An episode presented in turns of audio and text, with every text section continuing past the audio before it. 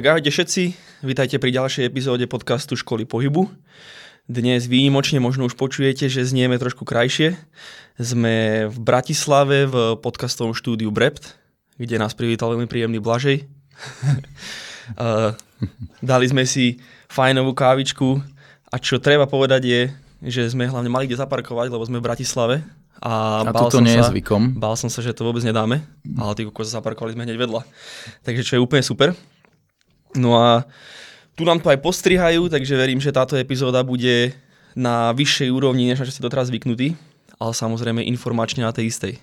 Takže dnešná epizóda, na ktorú sa mrkneme, je spánok. A pozrieme sa vlastne na všetky veci spojené so spánkom, čiže začneme o veciach, ktoré treba robiť pred spaním, ktoré treba robiť ráno, keď vstaneme, aby sme dobre spali, čo je to cirkadiálny rytmus, pozície spánku, taping a tak ďalej a tak ďalej. Tak môžeme ísť pomaličky na to. Hej. Takže začneme asi najdôležitejšou vecou, možno takou pre úvod, a to je, že čo je to ten cirkadiálny rytmus. A toto je niečo, čo určite ľudia počuli už. Predpokladám, že je to taká známa vec. Ja som to určite počul skôr, než som začal nejakým spôsobom zabrdať do trénerstva. A dosť sme sa tomu venovali aj na školení, ak si pamätáš, kde bol Maťo Bosý. Áno, áno. S Maťom Bosým. Bobo Kadnár. Tak. A ešte jeden Martin. A Maťo Janiš. Tak, tak, tak. A cirkadiálny rytmus je celkom taká vďačná téma, ale zároveň tam asi nie je moc o čom rozprávať. Je to vlastne rytmus, ktorý je vlastne autonómny a je to nejaká taká vnútorná, vnútorné hodiny sú to, ktoré sa opakujú cca tých 24 hodín. Tak cyklicky, no presne. Neviem, či nejako, niečo špeciálne by si k tomu chcel povedať. V tomto Asi bode. nie, je to taký prirodzený cyklus, ktorý sa opakuje a ne, môžeme Hej. to istou mierou ovplyvňovať, ale funguje to autonómne, ak si povedal. Tak. Autonómne mm-hmm. znamená, že samo od seba, že v podstate môžeme robiť, čo chceme, ale niektoré veci sa proste stanú. A je to niečo, na čom fungujú vlastne všetky zvieratá. Veľa ľudí sa pýta, že jak je možné, že zvieratá vedia, kedy majú ísť spať, keď nepoznajú hodiny. A toto je presne tá vec. Hej. A cez to plynule prejdeme teda do prvej témy, ktorá ja si myslím, že pre ľudí je veľmi zaujímavá pri téme spánku, a to je, že vstávanie. Hej. Málo kto sa zamýšľa nad vstávaním pri spánku. A mm. ja som si obľúbil takú veti, vetičku a to je, že ak chceš dobre spať, musíš dobre vstať. Hej, som reper, samozrejme. Ale je to veľmi akože taká podľa mňa podceňovaná téma, lebo spánok sa dosť rieši a z môjho pozorovania sa začal vlastne viac riešiť za posledné roky. Neviem, či si zaznamenal takýto trend. Isto, lebo tak vyšli aj nejaké publikácie, knihy, dosť sa to už rieši aj skrz dýchanie a všetko, všetko toto, že aj ľudia, ak začali, dajme tomu, otužovať, riešiť svetlo tak. a tak, že ten biohacking nejaký Hej. prišiel trošku Hej. do mody a s týmto je to určite za mňa tiež spojené. Presne. Ale to je presne tá vec, čo som aj povedal, je, že väčšinou sa to rieši skôr z toho aspektu, že ako ísť spať. Hej, mm. že mhm. dáš si tie blokery modlého svetla a tak ďalej a my sa vlastne aj tomu povenujeme. Ale myslím si, že to stávanie je do istej miery by sa dalo povedať aj uh, možno dôležitejšia téma pre veľa ľudí a práve preto, že je veľmi zabudaná alebo opomenutá. Takže čo je veľmi dôležité povedať pri vstávaní je hlavne svetlo za mňa. Svetlo je úplne, že asi taká alfa omega stávania a čo tým chcem povedať je, že najdôležitejšia vec je pozerať sa do ideálne modrého svetla, respektíve do modrého svetla, ideálne do horizontu, čiže prirodzené svetlo vonku, hej. Čiže samozrejme, že vykopnem dvere hneď, ak stanem z domu a vyskočím von. to je bol ideálny scenár. a je to z toho dôvodu, že vlastne máme na sietnici fotoreceptory, ktoré príjmajú čiastočky svetla vo vzduchu, teda tie fotóny. Mm. Tie potom následne proste posielajú signál našemu telu, vlastne našemu endokrinnému systému, aby sme vlastne vystrelili kortizol do hora. Hej, ľudia vnímajú kortizol iba ako zlú vec. A v tomto prípade je to niečo, čo my chceme. My chceme vlastne tzv. po anglicky ten cortisol spike. Mm-hmm. A chceme ho z toho dôvodu, aby o 12 až 14 hodín sa nám začal vyplavovať v pineal glande, ako to je? Pozriem sa do poznámok. To je, čo to bolo? Šišinková žľaza po slovensky. Šišinková žľaza, no. Veľ, veľmi smiešný preklad. Aby sa nám začal teda vyplávať melatonín. A melatonín všetci dobre poznajú. Či už ako suplementy, keď to je hormón. Mm-hmm. Aby sa nám začal vyplávať už 12 až 14 hodín. Čiže keby iba zopakujem, ten spike, teda to takéto no povieme, že rapidné zvýšenie produkcie kortizolu je veľmi dôležité preto, aby sme vlastne efektívne začali zaspávať od tých 12 až 14 hodín tým, že začneme vyplávať ten melatonín, čo je vlastne hormón, ktorý súvisí s relaxáciou a s, so spánkom. So spánkom ako takým, presne. Hej. A teraz tu môže prísť tá otázka, že čo keď je ako teraz? Hej. Ja napríklad stávam o 5, snažím sa stávať o 5 skoro vždy. O 5 určite nie je svetlo, hej. Uh, čo spravím? Takže jednoduchá odpoveď je, že máš smolu. Srandujem. Uh, treba spraviť to, že najskôr ako sa dá, proste výjsť do toho svetla. To znamená, že dám príklad, neviem, kedy teraz vychádza slnko ani popravde. Mm, okolo 7 podľa Dajme mňa. tomu, že okolo 7. Takže to znamená, že o tie dve hodiny proste vyjdem von. Ale dovtedy stále som keby nenavýšil efektívne ten kortizol. Čiže čo chcem spraviť je zapať všetko umelé svetlo, ktoré môžem. Svetlo doma, no svetlo doma, svetlo všade. Všetky svetlá, áno. Svetlo všade, dosť všetko rozsvietiť. Môže to byť začiatku nepríjemné, ale veľmi rýchlo si na to zvyknete. Uh, ďalšia efektívna veľmi vec, taká, taký trošku hack, je, sú tie rôzne ringlighty, lebo tie ringlighty majú akože viac tých jednotiek svetla. Lebo čo je možno také prekvapivé pre ľudí, mohlo by byť, je to, že svetlo umelé síce vyzerá ako veľmi jasne a môže napríklad ráno vyznieť, no nie vyznieť, vyzerať jasnejšie než vonkajšie svetlo, ale v skutočnosti tých, tých fotónov je vo vzduchu menej. Sú dokonca aplikácie, kde sa to dá odmerať. Nejde len o fotóny, ide reálne aj o tie lumeny, mm. a luxy, ja neviem, čo všetko tam vlastne je. Toto nie som nejaký odborník na svetlo, nebudem sa ani tváriť, že som. Áno, že dá sa odmerať viacero jednotiek. Pointa je, že je to neporovnateľné. Keby to mm. svetlo vonkajšie je násobne, násobne, násobne akéby efektívnejšie. Kedy, keby sme vyšli von, tak môže stačiť kľudne 2 minúty, 3 minúty byť vystavený tomuto svetlu zatiaľ čo doma možno aj pol hodinu, ale ak doma proste máte nejaký ten ranný rituál a ste pol hodinu v svetle, tak by to malo byť v pohode. Tak. Mm-hmm. Ďalšia veľmi dôležitá vec, čo k tomuto treba povedať, je, že sklá. Hej? Mm-hmm. Ty si myslím, že si si pamätal lepšie čísla než ja, ale každopádne sklá veľmi obmedzujú keby ten, ten priechod. Priechod tých fotónov. tých fotónov do tej sietnice. Či, čiže keď si myslíte, že pozeranie sa cez sklo vám urobí ten istý efekt, tak podstate nemalo by to tak byť. Čiže ak uh, chceme doceliť rovnaký efekt, museli by sme sa pozerať násobne dlhšie. Neviem presne o koľko, ale ideálne je mať to svetlo prirodzene Hej. bez nejakého filtra. Je to podstatne dlhšie. Mm-hmm. To znamená, že napríklad doma, keď, ste, keď, keď proste stávate v nejakú optimálnu hodinu, ktorá, kedy je aj teraz slnko nad horizontom, tak nestačí pozerať sa cez okno. Alebo respektíve stačí, alebo je to trvať zbytočne dlho. Takže tak. No a potom v rámci toho vstávania sa dajú robiť aj rôzne veci iné, hej, ľadová sprcha, mm-hmm. zacvičiť si trochu. Toto sú obidve veci, ktoré som konkrétne vymenoval, ktoré majú teoreticky pozitívny efekt. Samozrejme je to, je to, je to do istej miery vždy individuálne ako všetko, mm-hmm. ale ten efekt by tam mal byť. A v tomto prípade by ten efekt mal byť pre zvýšenie Eh, pre dostatie sa do nervusu sympatikusu, čiže napríklad keď si dám ľadovú sprchu, nabudiť sa. A automaticky sa nabudzujeme, excitujeme, mm. čiže to je ten nervus sympatikus, dostávame sa do toho fight or flight modu a tým pádom táto excitácia toho systému je spojená aj vlastne s, so vstávaním, hej. Či už je to cez ten noradrenalín a následne vyplavenie dopamínu. Mm-hmm. A cez mhm. tieto isté vlastne mechanizmy je, je vlastne aj to zacvičenie uh, efektívne. Áno. Takže asi tak. Čo sa týka mm-hmm. stávania, si myslím, že sme to aj celkom, celkom rýchlo zbúchali. Čo povieš? Tak máte tam veľa nabitých rýchlych informácií, ako si zlepšiť svoje ráno a mať efektívnejší deň. A čo by som ešte zdôraznil, než pôjdeme ďalej vlastne, mm-hmm. tak je fakt, že tá veta, ktorú som povedal, že ak chceš dobre spať, musíš dobre stať, je niečo, čo by som naozaj neopomíjal. Ak zlepšíte naozaj vaše vstávanie, tak budete lepšie zaspávať a to čisto kvôli tomu melatonínu. Samozrejme dostaneme sa aj k tomu, lebo môžete to aj pokaziť celé, ale je to za mňa osobne, alebo minimálne v mojej skúsenosti života to spravilo väčší efekt než zlepšenie zaspávania. Hmm. Tak. Dobre, tak pôjdeme pomaličky ďalej a e, ďalšiu vec, ktorú by sme mali e, rozobrať, e, sú stimulanty, konkrétne kofeín, ako na tieto veci vplýva. Takže poďme na to. Tak, kofeín. Najskôr by som povedal, že kofeín ľudia vnímajú častokrát iba ako kávu alebo energetiaky a podobne. A treba povedať, že kofeín vo forme teínu akože je aj v zelenom čaji, v čiernom čaji a určite v nejakých ďalších veciach. Čiže keď napríklad poviem, že nepíte kávu 5 minút pred spaním, tak to neznamená, že dám si čierny čaj a bude to v pohode. Uh, nebude to v pohode. Tak, tak čiže nie všetky čaje, ale čierny a zelený čaj sú takisto stimulanty, že na to treba dať pozor. Tak, tak, tak. No a vlastne, ako teda funguje kofeín? Lebo veľa ľudí si myslí, že kofeín ti dá energiu. Takže to nie je pravda, že áno. Tak. Kofeín v skutočnosti nám len vytvára ilúziu toho, že nie sme unavení. A to sú dve rozdielne veci, hej? Čiže kofeín nespraví to, že nám dá navyše energiu, že som unavený, potrebujem energiu. Kofeín okašle môj mozog tým, že zablokuje vlastne uh, receptory adenozínu, ktoré nám dávajú informáciu o tom, že sa nám chce spať.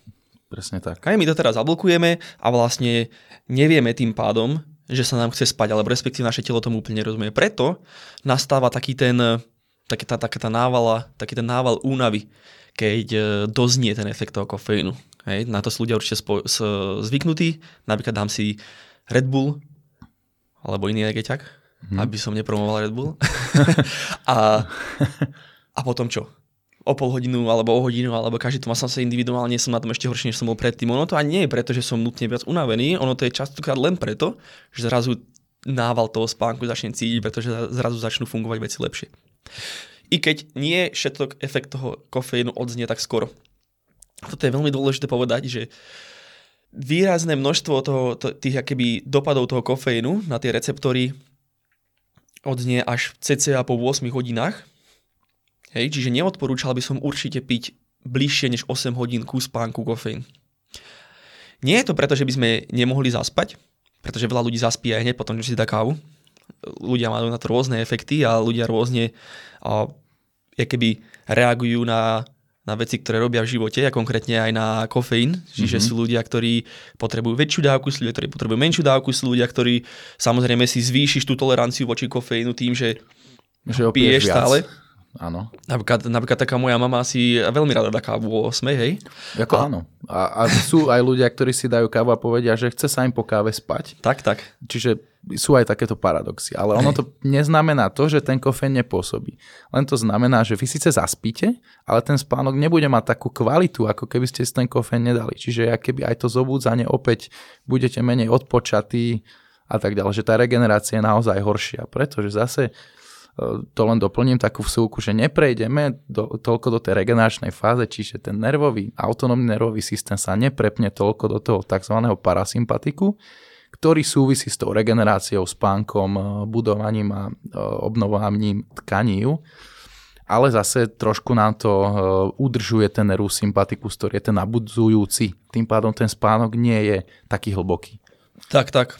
Nie je to totiž to iba o tej dĺžke spánku a to si myslím, že dnes už sa vie, dnes už sa to vníma, je to aj o naozaj tom hlbokom spánku a o rôznych tých fázach toho mm-hmm. spánku a častokrát práve takýmito spôsobmi vieme tú kvalitu veľmi znížiť. A no to nechceme, že áno. Môže spať 10 hodín a nevyspať sa vôbec. Takže tak. Takže kofeín 8 hodín ideálne, ale zase toto je veľmi individualizované, individuálne a re- registrujem rôzne akože pohľady, dokonca som uh, videl aj uh, že 16 hodín trvá niekomu, než všetok efekt toho kofeínu odznie. Mm-hmm. Ja, teraz ja nebudem sa tváriť, že som na to úplne odborník, pretože nie som, ale usúďme, že to je pravda. Tak 8 hodín by malo trvať, než to uh, doznie úplne, nejakým spôsobom do takej miery, že sa efektívne vyspíme. Ale ak 16 hodín trvá, než uh, úplne, úplne všetok e, efekt kofeínu odznie, tak tým pádom by bolo rozumné piť ho iba ráno. tak, no. Toto teraz nebudem sa za to nejakým spôsobom písať, pretože nie som, ako hovorím, odborník na túto tému až do takej miery, ale je to rozhodne zaujímavé. A ten kofeín robí určite viac, než si ľudia myslia, hej. Takže tak. No, a čo ešte robí kofeín? Zvyšuje dopamín Áno. a noradrenalín. Toto, je, toto sú veci, ktoré treba určite zdôrazniť, pretože to opäť bude obmedzovať uh, tú spánkovú činnosť cez vlastne ten autonómny nervový systém, Áno, ako presne. už aj Tomáš spomínal. Pretože toto sú vlastne hormóny, ktoré sú spojené s nejakou tou excitáciou systému. Dopamín ani tak nie, skôr to naháňanie toho dopamínu a vlastne tá túžba potom dopamíne, poviem to tak, ktorá je spojená s tým uh, fight or flight zase systémom, ktorý, ktorý nás nabúdza, aby sme, aby sme keby ten dopamín dostali. Ale tým pádom čisto z takého hľadiska takého sedliackého rozumu, už keď ten dopamín mám, tak to znamená, že som už spravil tie veci dovtedy, aby som ho dostal. Presne Ale zároveň tak. aj ten noradrenalín. Hej, čiže opäť to sú proste hormóny, ktoré nás excitujú. Sme v excitovanom stave, sme v nervuse sympatikuse a my sme veľakrát rozprávali o autonómnom nervovom systéme. Dokonca myslím, že nejakých cca 20 epizód dozadu, ak sa nemýlim. Mali sme to aj samostatnú epizódu. Aj, presne, mm-hmm. takže ak vás zaujíma autonómny nervový systém, tak to nájdete veľmi ľahko cez nejak škola pohybu autonómny nervový systém alebo také niečo. Vyhľadajte si. Hej, lebo toto je téma, ktorej sa venujeme často, je to niečo, čo akože nepôjdeme teraz úplne do najväčšieho detailu. Myslím si, že kofeín sme asi, asi poňali. Mm-hmm. Dôležité je vedieť, že funguje inak, než si ľudia myslia. A dôležité je, že nedávať si ho až tak blízko k spánku, že áno. Dobre. A čo teda, keď sme sa teraz teda bavili o tom vstávaní a o tom koféne, tak čo robiť pred tým spaním, aby sme teda mali kvalitnejší spánok? Hej no, takže pred spaním je, toto je taká asi vďačnejšia téma, do ktorej sa ľudia viac vyznajú, takže samozrejme máme typické tie také blokery, alebo ako to povie, modrého alebo zeleného svetla. Mm-hmm. A ono, to, ono to automaticky znie, ako že je to modré svetlo nejaké zlé. A inak častokrát si asi aj určite ty zaznamenal, že sa to tak prezentuje niekedy v tom marketingu, vieš, aj, aj pri počítači, že máš používať akéby rôzne také tie žlté okuliare, mm-hmm. vieš, aby si blokoval to modré svetlo, ale to modré svetlo nie je nutne keby zlé a dokonca to modré svetlo je dobré. To modré svetlo je to, čo chceme pri tom spáni, eh, pardon, pri tom vstávaní práve že príjmať. To je tak. to, čo práve že chceme. Len večer to nechceme z toho dôvodu, že to modré svetlo kvázi inhibuje, čiže spomaluje tvorbu melatonín. Presne to je tak. melatonín, ako sme už predtým spomínali, je vlastne hormón, ktorý súvisí s relaxáciou, ktorý súvisí so spánkom. Čiže keď my si keby pred spaním budeme inhibovať tú tvorbu, on už je, on už je vytvorený do nejakej miery. Hej, alebo vyzerali by sme ho viac. A samozrejme on potom po tých 12-14 hodinách od toho kortizolu, od toho výbuchu toho kortizolu, čiže to môže byť napríklad stanem o 8, pozriem sa do svetla, 12 hodín je čo? 8 hodín zase, že áno. Mm-hmm. A idem spať, dajme tomu o 10. Čiže 2 hodiny sa mi tvorí ten kortizol, ale ja som na tom modrom svetle, tak sa mi ho proste vytvorí menej. Čiže budem sa menej cítiť, že sa mi chce ísť spať. To je jedna vec, alebo nejakým zázrakom zaspím a ten spánok opäť bude trošku plitší, dlhšie mi bude trvať dostať sa do hlbšieho spánku. Mm-hmm. Tak, zároveň dopamín a noradrenalín zase treba obmedziť. A ešte som vlastne nezdôraznil, že teda tie uh, blokery toho modrého svetla sú vlastne okuliare rôzne ano. a sú vlastne filtre na mobile a podobné veci, ktoré môžeme používať a to, to je niečo, čo sa oplatí používať, pokiaľ sme vystavovaní modrému svetlu.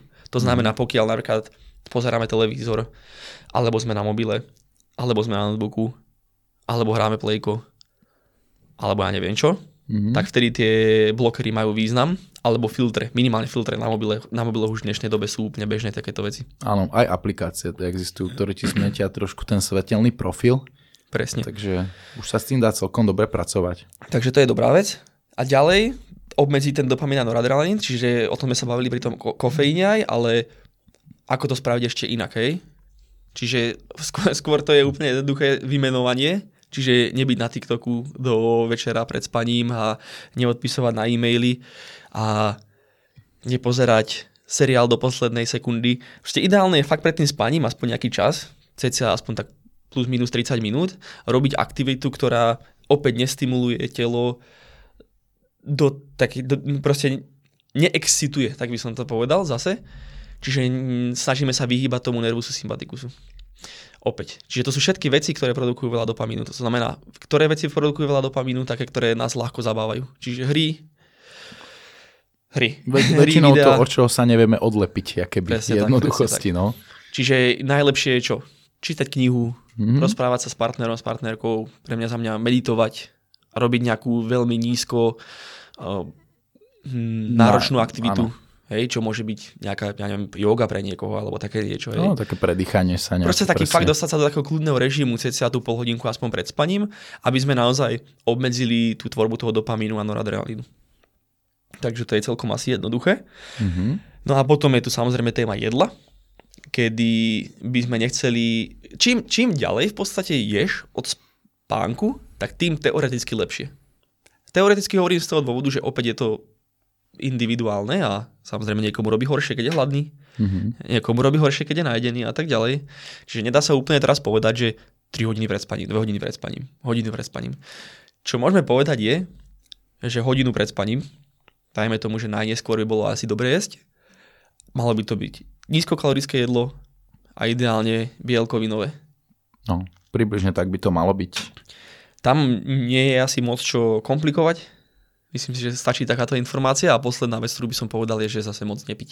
Mhm. Napríklad ja mám veľmi e, e, chuť sa napiť častokrát pred spaním, ale nestojí to za to, lebo... Budete behať na záchod. Tak. tak, čiže ja si myslím, že asi toľko k tomu pred spaním Mhm. a prešiel by som rovno na spánok samotný a Mhm. ja som e, začal pred časom, nedávno v podstate, robiť niečo, čo už som robil aj dávnejšie a to je páska cez ústa, prelepovanie si úst. Mhm. A čo nám k tomu povieš? No, uh, v podstate mám s tým uh, samozrejme aj trošku dlhšie skúsenosti, keďže uh, som aj inštruktor butejkovej metódy a tam uh, sa dosť tieto veci riešia. Uh, a je to v poslednej dobe dosť veľký trend uh, z viacerých dôvodov. Ad jedna, myslím, že to bol aj nejaký challenge na TikToku. Ad dva aj uh, vyšla, myslím, že dva roky dozadu kniha Dých od Jamesa Nestora, kde, ktorá je dosť veľký bestseller po celom svete a sám tam o tomto páskovaní veľa písal. No a je to tak, že určite to má nejaké benefity. Problém je ten, že zatiaľ neexistujú nejaké klinické štúdie, ktoré potvrdzujú, že by to malo nejaké extra benefity pre to telo. Zatiaľ, čo sa preukázalo, je to, že ak e, sú nejakí ľudia, ktorí trpia spánkovým apnoe, čo za chvíľočku sa vrátim k tomu, čo to je, tak týmto ľuďom e, to v podstate zlepší o niečo samotný spánok tým, že menej chrápu a ráno sa cítia menej unavení. No a čo vlastne je to spánkové apnoe? V podstate sú to akéby uh, epizódy spánku, kedy sa nám zastaví dých. Ono, teraz nebudem hovoriť presnú poučku, ale ak sa vám za- zastaví dých na nejakú dobu, tak v podstate buď máte čiastočné alebo úplne spánkové apnoe. Čiže keď e, vedľa vás partner, partnerka, to je jedno, chrápe prílišne a budete počuť, že sa keby zrazu sem dých, dých zastaví, bude potom zrazu nejaké e, rýchle, dajme tomu, také zachrapčanie, tak je to možné, že ten človek trpí tým apnoe. Často ľudia, ktorí sú na toto náchylní, sú prevažne muži, prevažne uh, muži, ktorí sú keby obeznejší alebo alebo aj pijú viacej alkoholu, že je tam viac takýchto predispozícií, ale to spánkové apno je veľmi nebezpečné, pretože AD1 zhoršuje veľmi tú regeneráciu, zvyšuje v podstate rizika srdcovo ochorení všetkoho druhu a takisto zhoršuje pozornosť, pamäť, schopnosť šoferovať, čiže a zvyšuje zase aj predispozíciu k depresiám, úzkostiam. Čiže je to dosť širokospektrálny problém. Čiže na toto napríklad teda to páskovanie môže byť fajn, čo je super, že z časti teda už je to dokázané. No ale ešte by som sa vrátil k tomu páskovaniu, že niekto to opovrhuje, niektorí odborníci kvôli tomu, že to môže byť nebezpečné a s tým z časti súhlasím, ak to niekto spraví úplne natvrdo hneď zo začiatku, že dajme tomu dýcha ten človek ústami, že nie je zvyknutý či dýchať nosom a hneď si zalepí ústa na, nos, na, na noc. Pardon. Čiže vtedy to môže byť nebezpečné, lebo môže dojsť k tomu, že sa začne keby tak nedobrovoľne dusiť a preto je dobré si tú pásku dávať tak na časti. Čiže neísť hneď na celé prelepené ústa, ale prelepiť si len, dajme tomu, stret úst, alebo si tú pásku dať takú, že si ju viete strhnúť. Že není keby tesne oblepená, ale máte tam o, keby taký odomknutý koniec, ktorý viete odtrhnúť. Čiže možnosti je viac. Buď teda prelepiť len stred úst, boky sú voľné, alebo o, ešte sa dá aj o, v podstate keby sánka o, ukotviť o, o líca a to nám trochu zatvára samotné ústa, ale mm, tie ústa sú voľné. Je? Čiže tých možností je viacej. O čo tam vlastne ide? To, to páskovanie zabezpečí na to dýchanie nosom, čo je veľmi dôležité, pretože nos ako taký nám zabezpečuje viacero funkcií, ktoré ústa absolútne nezabezpečia. To je filtrácia vzduchu, samozrejme zachytávanie nečistú od baktérií, aj vírusov z časti a rôznych častíc. Aj ten vzduch ohrieva a trošku aj spomaluje prietok toho vzduchu do tela. Čiže aj to okysličenie je lepšie. Pokiaľ dýchame nosom, aj branica sa zapojí lepšie a zároveň zase trošku lepšie pracujeme s tým ukludňovaním sa, s tým nervusom, parasympatikusom. Čiže preto je to super. A ešte aj to, to páskovanie zabezpečí to, že tá sánka pravdepodobne ne, nebude padať dozadu. Pretože ľudia, čo dýchajú ústami, majú tendenciu o, tú, že tá sánka im prepadne dozadu a jazyk taktiež vtedy sa posúva dozadu. Čo zase robí to, že o, sa nám blokujú horendýchacie cesty a zase to môže spôsobiť to chrápanie. Hej? A čiže aj zhoršený spánok, zhoršený prietok vzduchu a teda. Čiže toto všetko to páskovanie môže zlepšiť, ale ak hovorím, no je to veľmi individuálne, treba si to určite skúsiť a jak som spomenul, netreba ísť do toho možno hneď natvrdo, ak, e, ak máte tendenciu dýchať ústami, radšej začnite zľahka a následne uh, môžete prejsť aj k úplnému zapáskovaniu tých úst. Čiže za mňa asi, asi takto mm-hmm. k mhm. tej téme.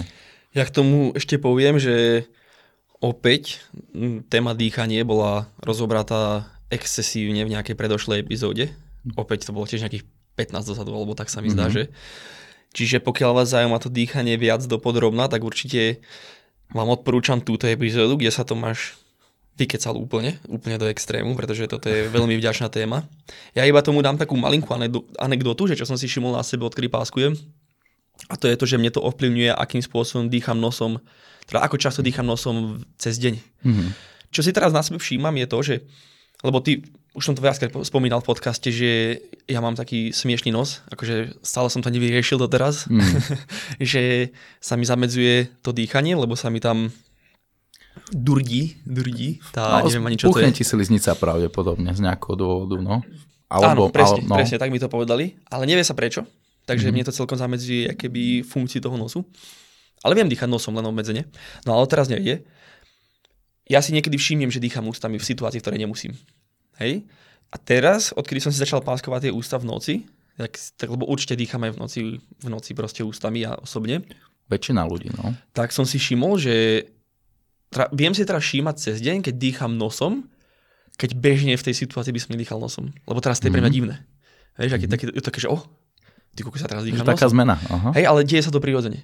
Čiže cítim aj na tom, že si páskujem e, ústa v noci, že dýcham viac nosom aj cez deň. Mm-hmm. A to je teda pre, za mňa osobne brutálny benefit. Ja osobne to robím len preto. Mm-hmm. Samozrejme chcem sa aj lepšie vyspať, preto chcem dýchať nosom, chcem lepšie regenerovať, ale robím to najmä preto, aby som dýchal nosom čo najviac. Takže, takže taká osobná anekdotka. A prešiel by som rovno na pozíciu. Pozíciu tým pádom, tým myslíme pozíciu spánku, ako ležať, kde ležať, prečo ležať. Mm-hmm. Takže aká je nejaká ideálna pozícia, ak nejaká vôbec existuje. OK, to, toto je taktiež také vďačné, lebo veľa ľudí vám povie, že musíš spať takto, takto, takto. Ono taktiež, tie štúdie to úplne 100% nejako nepotvrdzujú. Čiže e, jediné, čo sa naznačuje, že by mohla byť lepšia pozícia na boku, a teoreticky na chrbte, e, ale za mňa určite najlepšia na boku. Vysvetlím za chvíľku prečo. A možno aj vysvetlím prečo, možno nie na bruchu, a tam sú dôvody v podstate viaceré. Na tom bruchu ad jedna je hlavne vyrotovaná vždy hlava do boku. Čiže si predstavte, že spíme, dajme tomu tých 8 hodín a sú ľudia, ktorí naozaj, ak zaspia, tak sa zobudia a si predstavte, že máte hlavu vyrotovanú, ja neviem, doľava, dajme tomu, celú noc. Čiže si tam vytvárame prirodzene nejakú asymetriu, nejaký útlak nejakých klbov a teda. Čiže netvrdím, že, že musí to spôsobovať problém, ale je to určite faktor, Takže možno preto nie je tá pozícia na bruchu, ale dalo by sa tam možno pohrať aj s nejakou pozíciou vankúša, čiže není to, že úplne že zakázané samozrejme, ale môže to niekomu spôsobovať problémy, čiže hlavne ak má niekto problémy s krčnou chrbticou, tak tá pozícia na bruchu je taká otázna. Pozícia na chrbte, poviem prečo moc nie, zase to súvisí s tým spánkom a s tým apnoe, pretože ak spíme na chrbte, tak gravitácia pôsobí na všetkých rovnako a tým pádom zapadá sánka dozadu. Znova zapadá aj jazyk dozadu a tým pádom sa zase blokujú horné dýchacie cesty, automaticky môžeme začať chrápať, čiže pozícia na chrbte pre ľudí, ktorí majú tendenciu chrápať určite najhoršia, vždy ich otočte na bok. A e, čiže toto je hlavný dôvod, prečo na chrbte nie za mňa, lebo to naozaj zhorší kvalitu toho spánku citeľne. Tam drvivá väčšina ľudí má s týmto problém, že ten jazyk zapadáva. Takže tak a na tom boku e, tieto veci zamedzíme v podstate, ale e, dá sa tam aj hrať potom na tom boku, ak má niekto problém, že má nejaké chronické alebo akutné bolesti, dajme tomu v krížovej oblasti, tak viete si vypodložiť, dajme tomu vankúš medzi kolena, alebo tak, aby ste mali také nejaké viac neutrálne postavenie tej chrbtice a tela a panvy. Ale niekomu to nemusí robiť problém. Čiže opäť je to veľmi individuálne, ale za mňa teda určite pozícia na boku je taká najmenej riskantná z týchto hľadísk, ale vždycky záleží, či nejaké takéto problémy máte. Mhm. Takže v podstate asi takto v jednoduchosti, že neexistuje nejaká najlepšia, ale asi je menej teda riskantná z týchto hľadisk tá pozícia na boku. Mm-hmm. Takže tak, no. A ty si, ty si k tomu už aj niečo povedal, ale v podstate určite príde nejaká otázka, že ako zamezím tomu, aby som sa, vieš, aby som tú pozíciu zmenil v noci. No, to, to je náročné, akože to sa za mňa asi, nie že úplne dá, ale každý sme iný, hej, čiže niekto sa ľúbi fakt, že veľmi pretáčať, aj keď to je často spojené možno aj s tým takým nekludnejším spánkom, čiže keď niekto má menej hlboký spánok, tak vyskúšajte si urobiť všetky veci, ktoré sme hovorili teraz predtým a uvidíte, či to dajme tomu zmení aj toto. Hej, že, že keď urobíte tú ranú, večernú nejakú spánkovú hygienu, ako sme hovorili teda v tejto epizóde, tak možno to bude mať efekt aj na toto. No ale taký človek teda to asi úplne okontroluje, no. Čiže hod smola, no. smola. Dobre, tak ja si myslím, že čo sa spánku týka, sme asi prebrali aj všetko. Minimálne mhm. poznámky hovoria, že áno. Určite. Tak pokiaľ máte nejaké otázky, tak sa nás určite môžete pýtať kdekoľvek, ako vždy, na všetkých sociálnych sieťach a kdekoľvek sa vám len zachce. My vám určite odpovieme. A ďakujeme, že ste si vypočuli túto epizódu a vidíme sa, počujeme sa cítime sa na budúce. Presne tak. Ďakujeme. Majte Čaute. sa.